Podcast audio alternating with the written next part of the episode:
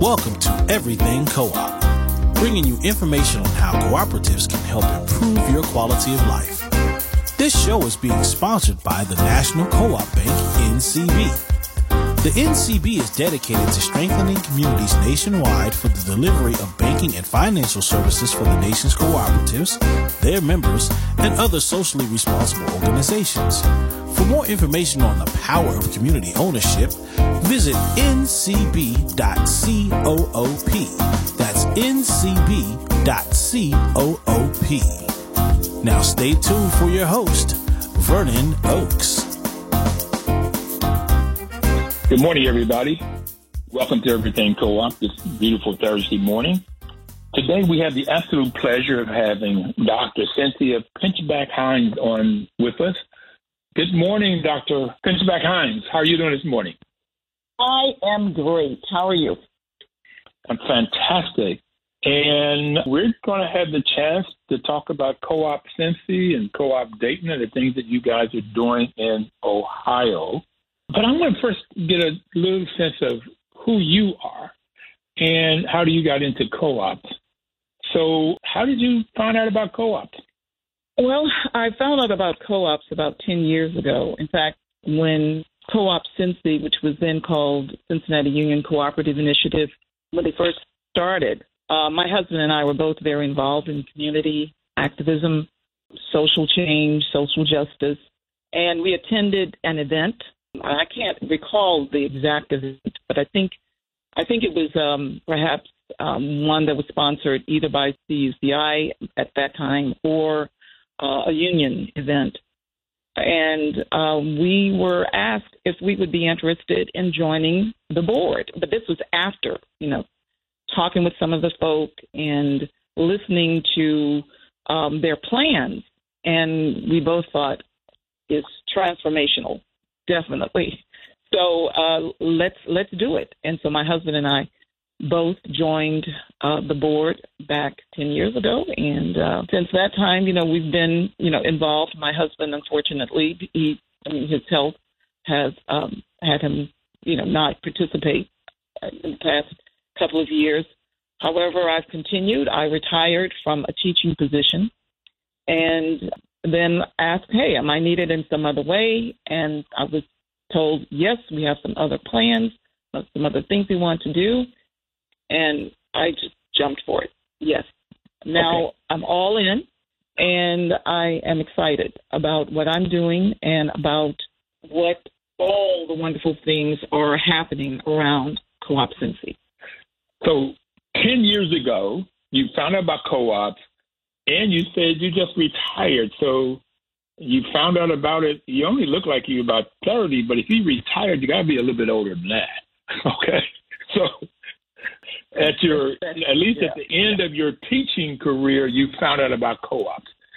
And you're a doctor, so you didn't find out about it in any of your, like me, you didn't find out about it in any of your formal education about this co-op work.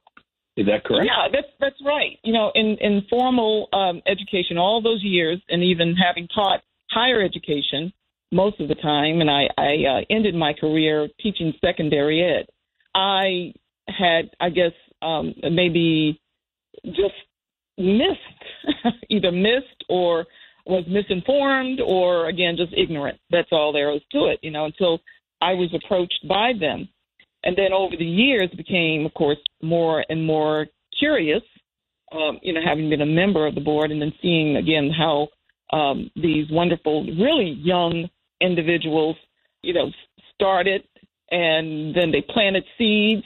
They worked, I mean, very, very vigorously, very, very diligently, you know, in in the field, and uh, they were able to, you know, nurture it again, we had some wonderful support um, from uh, Michael Peck and from some of the you know other people who had already been in this space, and so from there, you know, I just wanted to know more and more. Uh, know more and more. So, as an educator, what did you teach? I got, like me, I have a bachelor's degree, a master's in math, and an MBA, and I heard nothing about co-ops in that formal education. You went all the way through a PhD and did not know, and you said you taught. So what did you teach? Oh gosh, um, I taught courses primarily in English undergrad major. I was an English undergrad major, and then also uh, majored in of all things speech, and it was called speech education. It's Ohio State.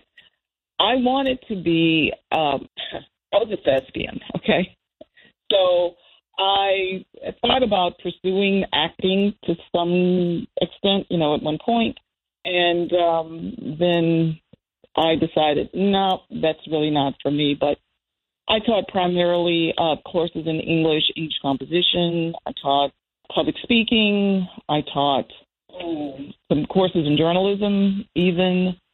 Um, and then when I did get my PhD in educational leadership for higher ed, I was at a point then where I was had already started working, and I was more interested than in courses that involved social change.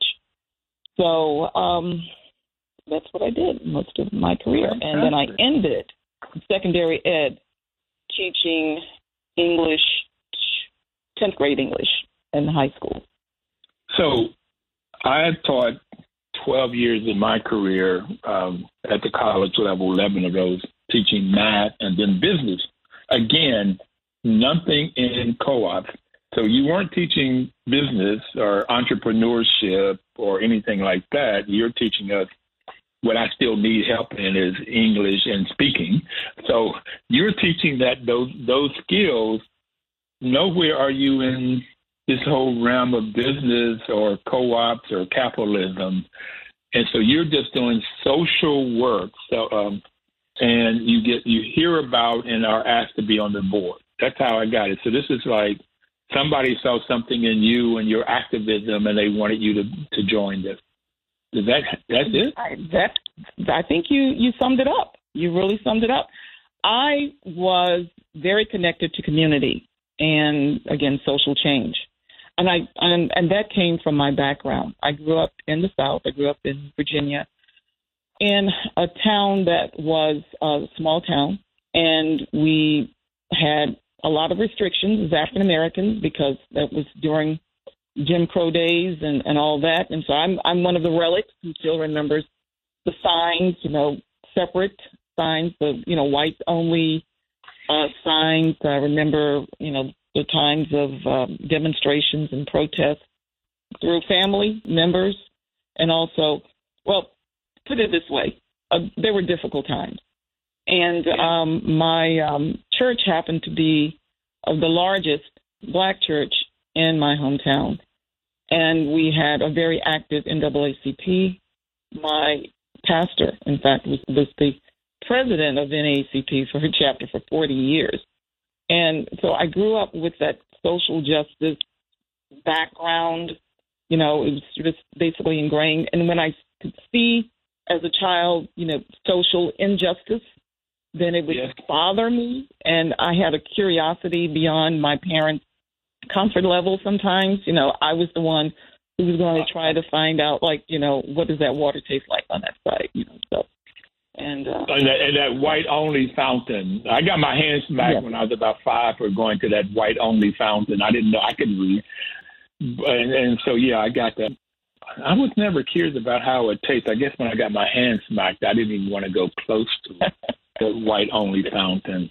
Or, or right. go to the movies, we had to go in the balcony. And I still I prefer the balcony when I go to places, but that was the only choice we had, and we had to go through the side entrance of the movie house. Right. So yeah, a lot of interesting things growing up. And so, what city were you in, Virginia?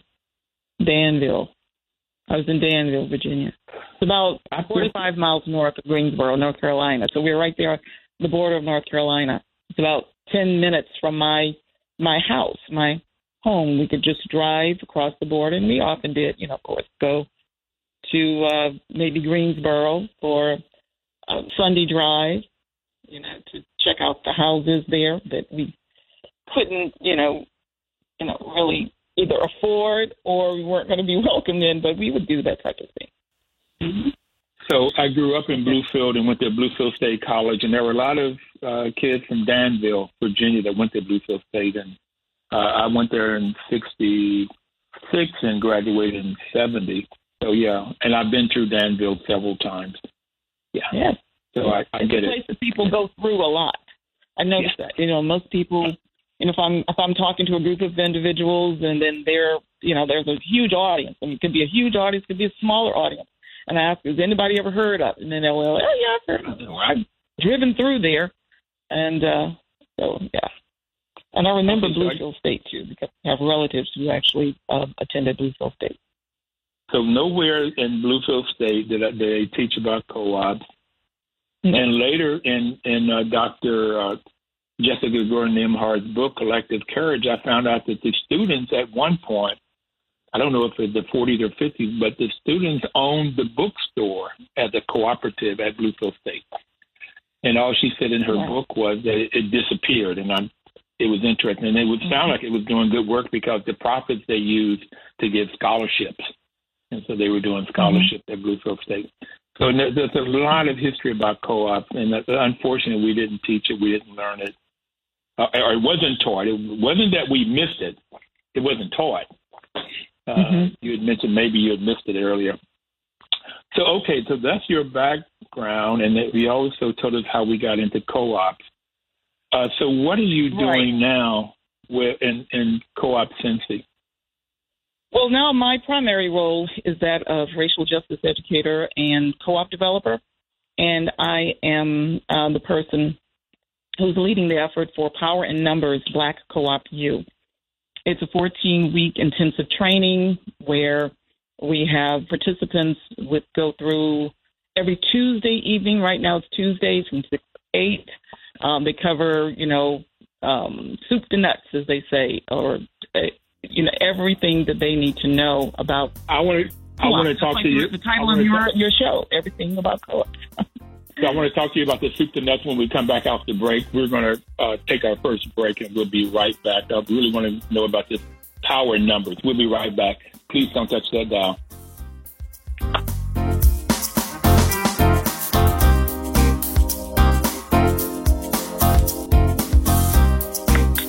Welcome back, everybody. This is Vernon Oakes, and the program is Everything Co-op. We have Dr. Cynthia Pinchback Hines, uh, who is telling us about her history growing up in Danville, Virginia, getting educated with a doctorate, uh, and not knowing anything, not being trained at all about co-op, which is similar to my experience.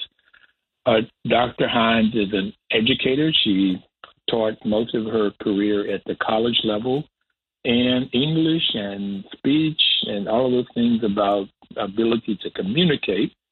And then she ended her career, retired as a 10th grade English teacher. She holds a PhD in education leadership, and she started Virginia State, Delaware State, and served as Associate Dean of African American Affairs and Ethnic Service at Northern Kentucky University. Tremendous amount of knowledge, and somebody asked her with her social uh, justice to be on the board of Co-op Cincy, and she and her husband said yes. And she learned about co-ops, and now she's working with them. So right before we took the break, you told us about you're uh, in charge of racial justice and co-op development at at the uh, co-op Cincy, and you were talking about power in numbers. Co-op U. What is this Power in Numbers Co-op U? All right. So Power in Numbers Black Co-op U is a um, program that uh, came about as a result of a grant that we received uh, from Common Future. The first cohort that we had took place earlier this year. It started in April, and for 14 weeks, we ran the program till the very last day, which was July 6th. Okay, so on July 6th, that was the culmination of all of you know the learning, the training, where the participants, and we had five teams, meaning five different businesses that applied for the program, five businesses uh, that that applied and were selected. Okay, so there were more that applied, and we were able to uh, share with them as much as we knew, you know, about what it would take for them to be successful. We had really followed what Co-op Cincy already started, which was a national co-op U. And what we did with this program is just contextualized it to reflect the black experience. So that's the that's basically what we did because they were all African Americans who participated in this particular program. And they worked diligently. I mean, really did some some tough work. Every week there was homework. Every week there were presentations, and you know, it would, it would get to the point almost a go no go because there's nothing that says that you have to be a co-op. You know, once you're done with this program, it was more or less, you know, you know, you came in understanding co-ops. Now that you know them better, are you sure this is where you want to take your business? Businesses where we had the most mature business that came in had already been operating for about a year. The others were newer or somewhat new, but they'd all had experience in their respective businesses. And at the very end, which was that that uh, 14th week, we had a, a pitch. They all had to create a pitch, develop a pitch which they worked on, of course, for weeks leading up to it because we told them from the beginning there would be a competition.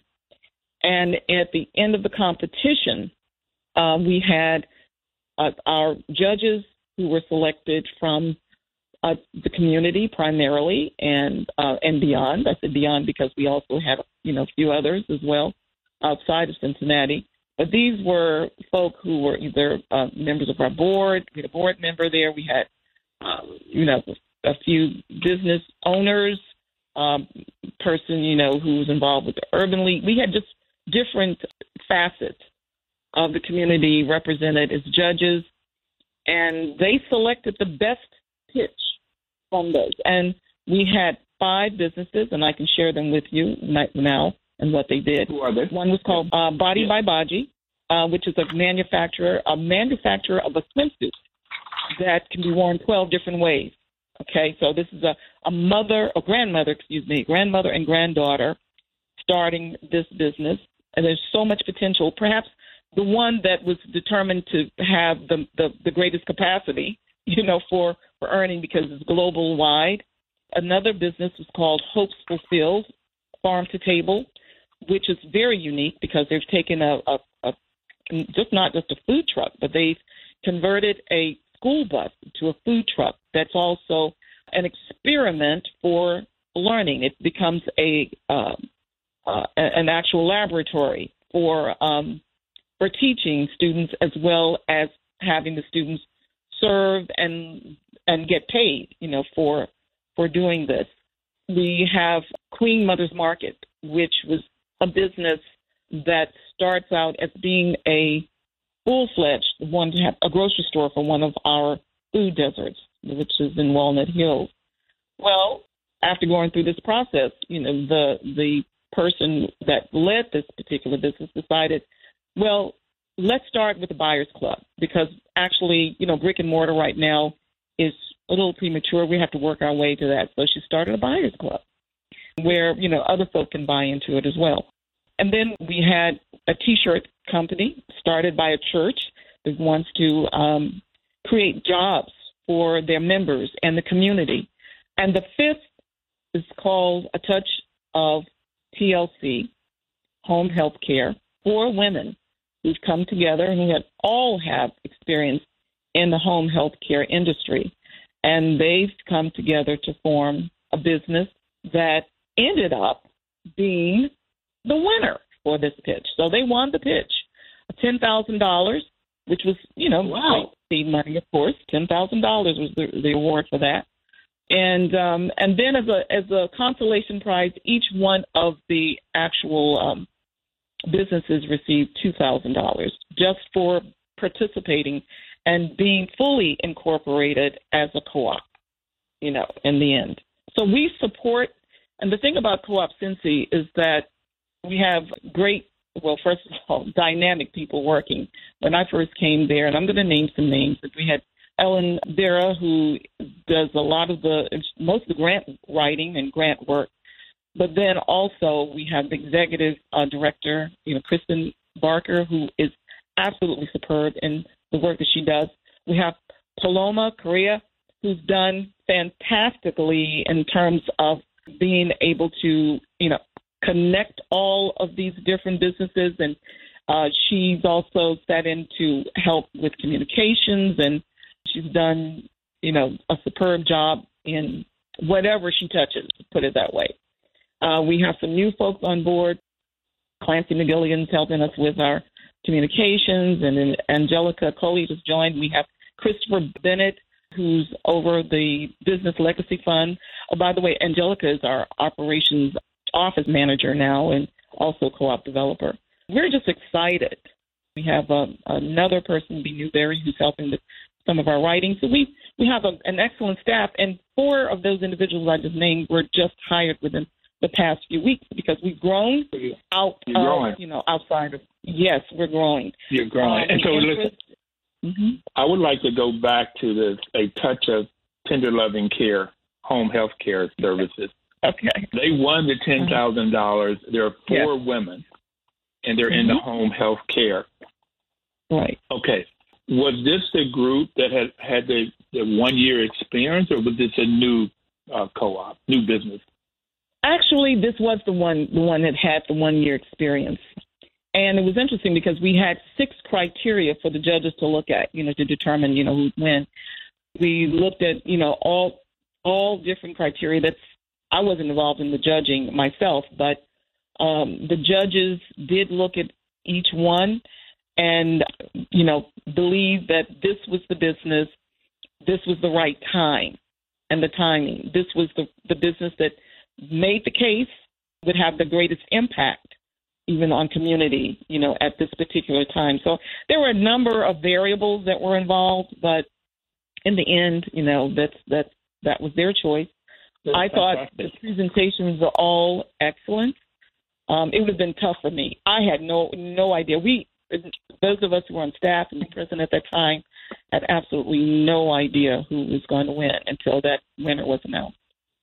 So I, I, I've got that there are five in this last cohort. We're going to Mhm. take our next break here in a minute, but a touch of TLC Home Health Care was the winner. There are four women that started this home health care uh, service. Now, the Mhm. CDF, uh, the Co-op Development Fund, has some funding for groups like this, home health care services, Mm-hmm. and they also Mhm. have an annual meeting. And I've been trying to get people.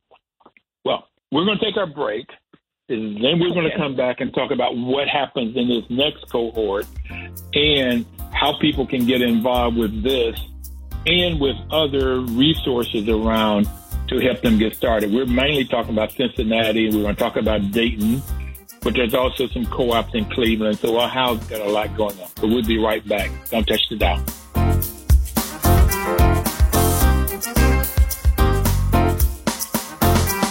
Welcome back, everybody. This is Vernon Oakes. The program is Everything Cooperative. We have Dr. Cynthia Pinchback Hines uh, on today with us.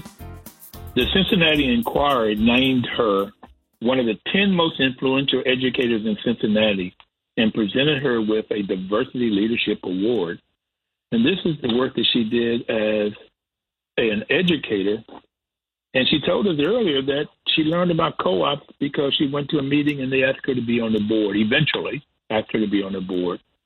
And she has really liked the organization, Co op Cincy, and the different co ops, the energy, the young folks getting things done.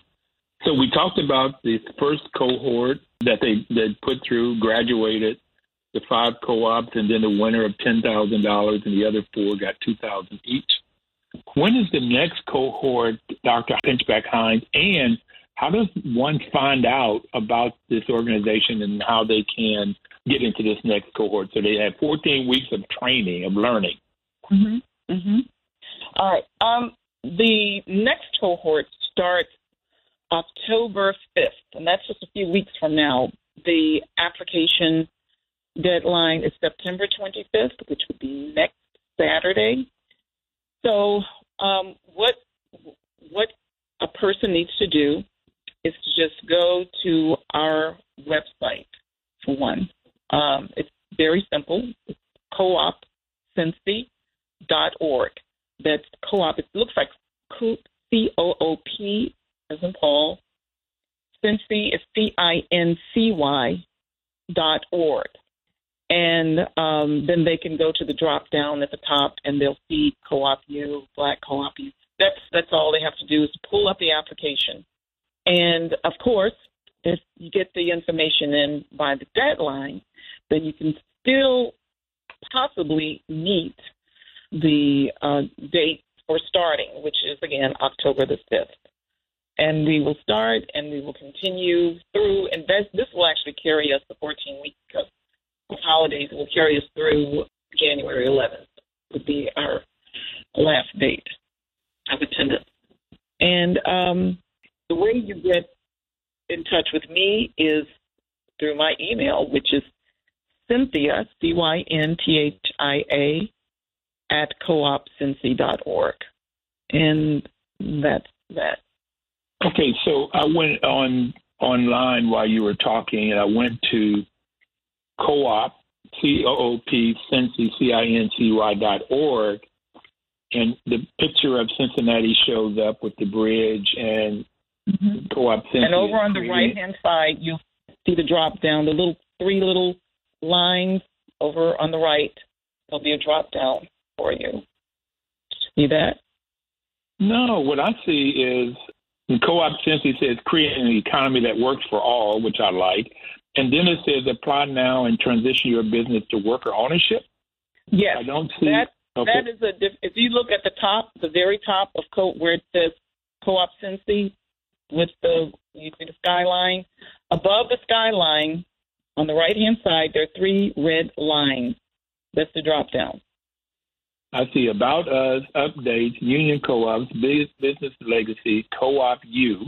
Co-op U. That's it. And so, I go to co- co-op. I see Co-op U and Power in Numbers, black-owned cohort of Co-op U. Since I'm black-owned, I'm gonna click on that one. Power in Numbers. That right. Is that it? That's what you do. And then I see applications due when I scroll down the page. Mm-hmm. Oh, I see the the picture of what looks like a panel. One, two, three, four, five, six people, and I I met this young man that has the microphone from Dayton. Yeah, I've met him. I've been to three of your annual meetings in Cincinnati, and I met him there. And I go scroll down the page, and it says uh, right before applications, it says work it and own it. Mm-hmm. Applications mm-hmm. due September the 25th. Right. And then even underneath that, you can see a video of some of the participants, some of the participants from our first cohort, where they just, one of our interns was kind enough to video this, and she did a great job with that. Do you have to be the criteria? You have to be in Cincinnati, a business in Cincinnati or Ohio, or no? That that is an excellent question. No, you do not have to be. We've we've had um, applications from other cities as well. I know for national co-op, you certainly we get them from everywhere. Our first cohort, we did. We left it to just Cincinnati, but this one, it, you and because it's virtual training, it's virtual. You can do it from anywhere. It's very convenient. Just be in front of your uh, screen and have your Zoom on for two hours on a Tuesday evening from 6 to 8, and the time goes by so fast. It really does, very quickly. Okay? Okay. So, so everybody out there, and I think this is phenomenal that it's open.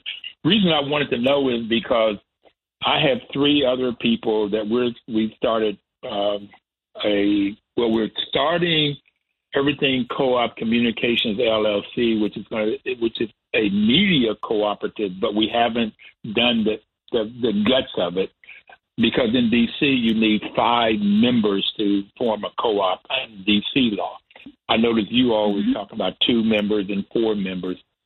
And so if mm-hmm. that's Cincy law, maybe we'll open it up in Cincy, but or we're, we're looking for the fifth member and then do all of the work of getting the bylaws and figuring out uh, when we meet and who's going to be on the board and how we govern and all of that. I mean, yeah, I you know, hey, I might put in one between now and September 25th. See if we can get the four people that have said they want to be a part of this uh, media co-op to join us in. So is it all like the persons that won this did you need all four of them there every time, every Tuesday from six to eight? Yeah, one of our requirements is that you know uh, is attendance. Um, we did have some um, exceptions where there were people who had either school hours or well, I, I think there were two individuals who had what we call perfect attendance. Um, uh, we had some unfortunate things happen. We even had one woman who called in, even though her brother had passed, and she, you know, called in from you know her uh, from that. But what what we found is that the the people who started attending did not want to miss. They didn't want to miss. This is a team effort, and what I love about it is that we, as Co-op Cincy, live the values and we push the values, you know, meaning that we that's our expectation, you know, the values. This is not something that you come in individually and think that I'm going to make a lot of money. That's no, it's not. A, it's not about that because we put people before we do profit, you know, for money. And then it, it, it was amazing. We had teams who, you know, from the beginning said, you know, they did not want to. People didn't want to speak, and then but we encouraged them and they had opportunities to present. Everyone did. We had comments like, you really build our confidence in just presenting and marketing and being able to, you know, look at our financials more seriously, you know, ask the tough questions. Those are the types of things that we were doing during those 14 weeks that led up to the pitch because we said everything that you do here can be applied to your pitch in some way. And they only had guess how many minutes? Five. They, right. That was that was the max. Actually, we said three minutes. Three oh minutes. Oh, my goodness. Okay. Right. Okay. So they had That's to do a, real lot. elevator pitch. That's That's a real elevator Exactly. pitch. Exactly. And then did it with slides, with everything else, you know. So we were really intent on keeping everything, you know, tightly run just for the fact that we only had the 14 weeks for one. And we just knew in some cases, you know, where, where people came in just not knowing as much as they thought they knew about cooperative um, business, the, the cooperative business model then uh, this gave them an opportunity to learn from others as well. They, you know, some of them when they came in, they they thought they were alone, but you know, really by the end of the second session, especially, they realized that oh, there are a lot of similarities here, even though our businesses are very different. And um, Isn't that- so It's always amazing to me amazing. how the amazing. business can be so different in terms whatever the product is or service, but the inner workings of the business are so so similar. The systems Very of the similar. business right. Very similar. and w- working with people and solving conflict, uh, making decisions together, very very similar. Very very similar. Okay, Yeah. so I just want to summarize here real quickly because this is exciting to me. Is that you go to It is coopcincy.org. exciting. It really is. Uh huh. C. O O P C O O P C I N C Y dot org, and then it will take you to their homepage.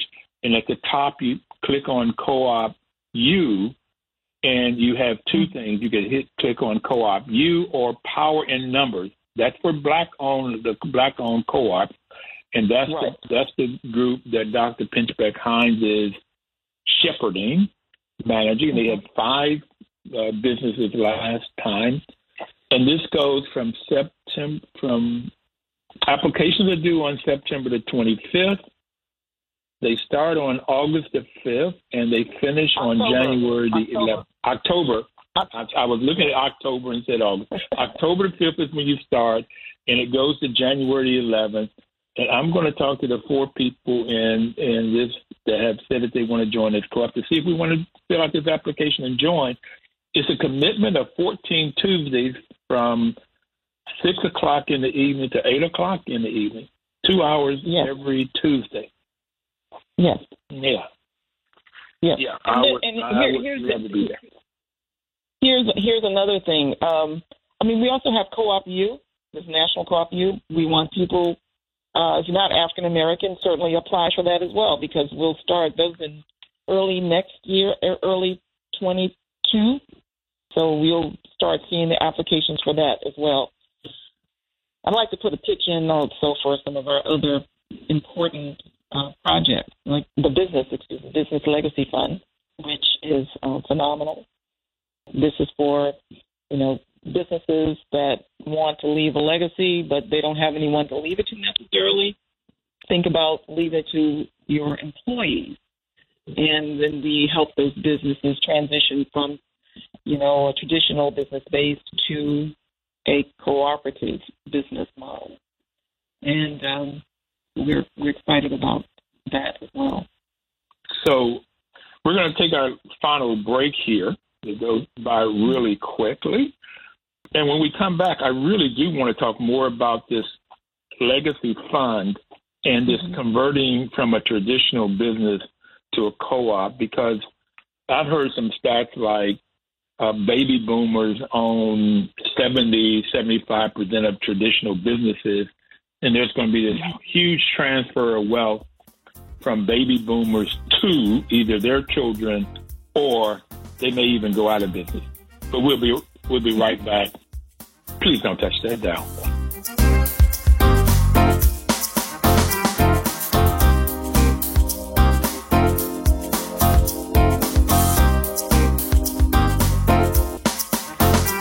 Welcome back, everybody. The National Co-op Bank has sponsored this program for the last eight years. NCB's mission is to support and be an advocate for America's cooperatives and their members, especially in low income communities like Danville, Virginia, or Bluefield, West Virginia, or any other low income community. It could be Southeast DC or Harlem, New York, although Harlem is being gentrified. It could be Crenshaw in LA uh, although it looks like it's going to be gentrified if the blacks do not get to own the Crenshaw Mall. They're trying to make it into 43 acres since they're trying to make into co-ops and affordable housing co-ops. So National Co-op Bank really sees the benefit of getting people to know about co-ops. That's why they sponsor this program. So people like Cynthia Pinchback Hines and I don't have to go most of our life before we know about co-ops and learn about the magic and of cooperation. And so you help five businesses uh, learn about co-ops, either get started or improve in this first round. You have the 2nd mm-hmm. round coming up. Uh, go to coopcincy.org, fill out the application before September 25th and get into this education. I'm going to look at that with my group to see if we will join that. I am excited about what you're doing. And you were when we took break, you were talking about the legacy fund. And again, I have it that 70% of traditional business or some number like that are owned by baby boomers. And, mm-hmm. and we are going to retire or uh, move this business over, and too often the children don't want the business. So tell us about what this legacy fund is. You said a little bit about it before the break. Right again, this is where we've had a number of agencies come together uh, for this, including the African American Chamber, Black Achievers, and just the names of well, there there there are several, put it that way. And we're in partnership with Co-op Cincy, and we have welcomed on board Christopher Bennett to manage this whole operation of finding businesses, you know, first of all, finding businesses that are in that position of wanting to switch over or make the transition because maybe, again, the owner has decided to retire or the owner just would like, you know, to make that transition to leave a legacy again. And then transitioning, meaning that the people who work there, the workers, then buy the company you know, from the owner. We also have a separate program whereby we've selected about five, five or six individuals to be a part of this uh, first cohort also of uh, folks who will go through a general management course and um, because sometimes what happens is we, there are businesses that just don't want to to transition because they don't know who could be in charge. You know, who's who's going to take over? Maybe the people who work there aren't quite ready, you know, for that actual running the place and necessarily. So there are individuals that we're actually training to help do that. People who own their own businesses as well and who are very connected to the, the cooperative model and training them then to become managers as well to help make the transition over. So it's it's very unique. It's very different. It's very I'd say co-op Cincy for that matter. You know, we've been on the forefront of doing a lot of things. You know, we've been the ones to to kind of blaze the trail, you know, for other folks as an incubator. You know, that's one of the things that we we do. And you mentioned, you know, co-op Dayton. I don't want to leave them out for sure because that's perhaps one of the greatest successes of the the whole incubator process. Here you have a, a city that's very close to Cincinnati, um, all kinds of issues around, you know, marginalization, poverty, just you name it. And they came to visit us at the annual symposium. And from there, everything blown up and well, in a positive way. um, they recently opened Gem City Market. You know, they, that was a, a food desert. I, I had the pleasure of being there on their opening day, and it was crazy. You know, just seeing all the people there. There's no place, nowhere to park. You know, first of all, uh, which was great. They had lines. You know, people just waiting to get checked out. I was excited for them. I'm still excited for them. They have over 5,000 members at this time, you know, that help support the business. And that's just one of their businesses. They have a land trust that they've started. The whole idea of we need property too and have to understand, you know, this whole thing about the, the market real estate. And they they just done that. They're um, a makerspace, you know, that is already uh, in process. You know, they're located, lo- they have locations. They've done some test marketing for that. Just some brilliant work, you know, for for Co-op Dayton as well. But again, back so to the really... Legacy Fund, we, I mean, we we we too are looking to expand the cooperative business model because we think it works. We think it's more recession proof, you know, in these times especially and it's great for uh, supporting, you know, uh, you know, what better way, in other words, to support the community than by actually living, you know, the principles, the, the Mondragon principles, you know, that we we often talk about. So and, I, I got to, as I said, I've been at three of the annual meetings in person before COVID, and um, mm-hmm. I was introduced to Co-op Dayton, the folks there.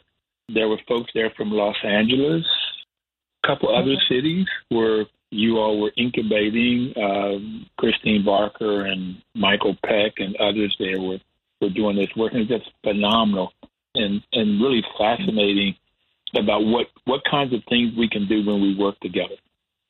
Just yes, really, really great. Definitely. Definitely. Yeah.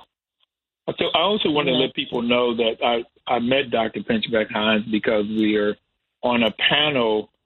The uh, NCBA is having their Impact Conference October 4th through the 8th is when they're having their Impact Conference. And we are on a panel of reimagining Appalachia. Ohio is in Appalachia, West Virginia. There are 13 states in Appalachia, starting from New York, going down to Mississippi uh, in these mountain ranges. And so we're talking about reimagining Appalachia with co-ops.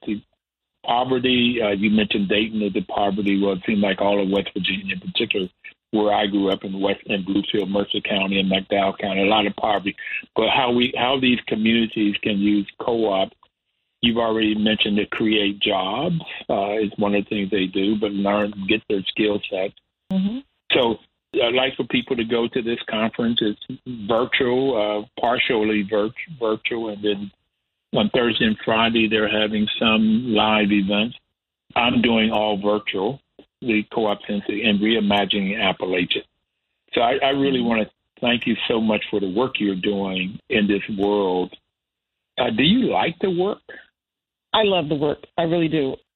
And one of the things I didn't share with you is that, I mean, other than my teaching experience, I actually worked in corporate for 20 years. So that's where also, and we talked about teaching, a lot of my training and all, I was in charge of training for Cognos Corporation. I did it for the globally, in fact.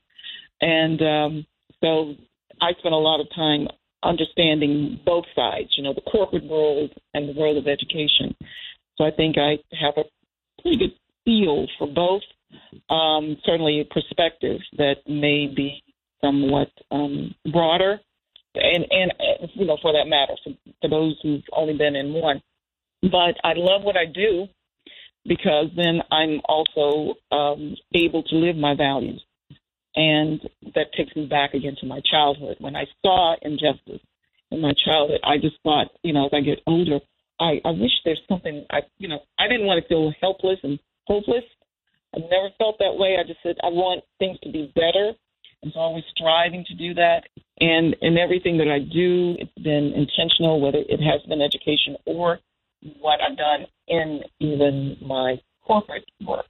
I spent a lot of time diversity and inclusion, you know, there. And um, so today I can say that I am where I want to be, where I feel needed and appreciated.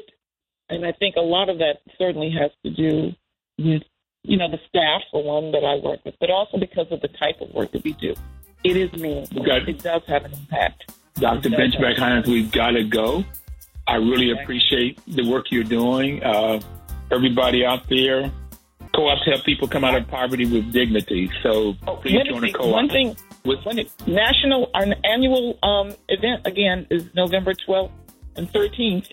And also wanted to put a plug in for Mona Jenkins because she is our new uh, food justice coordinator. Gotta go. Gotta go. It's gotta go.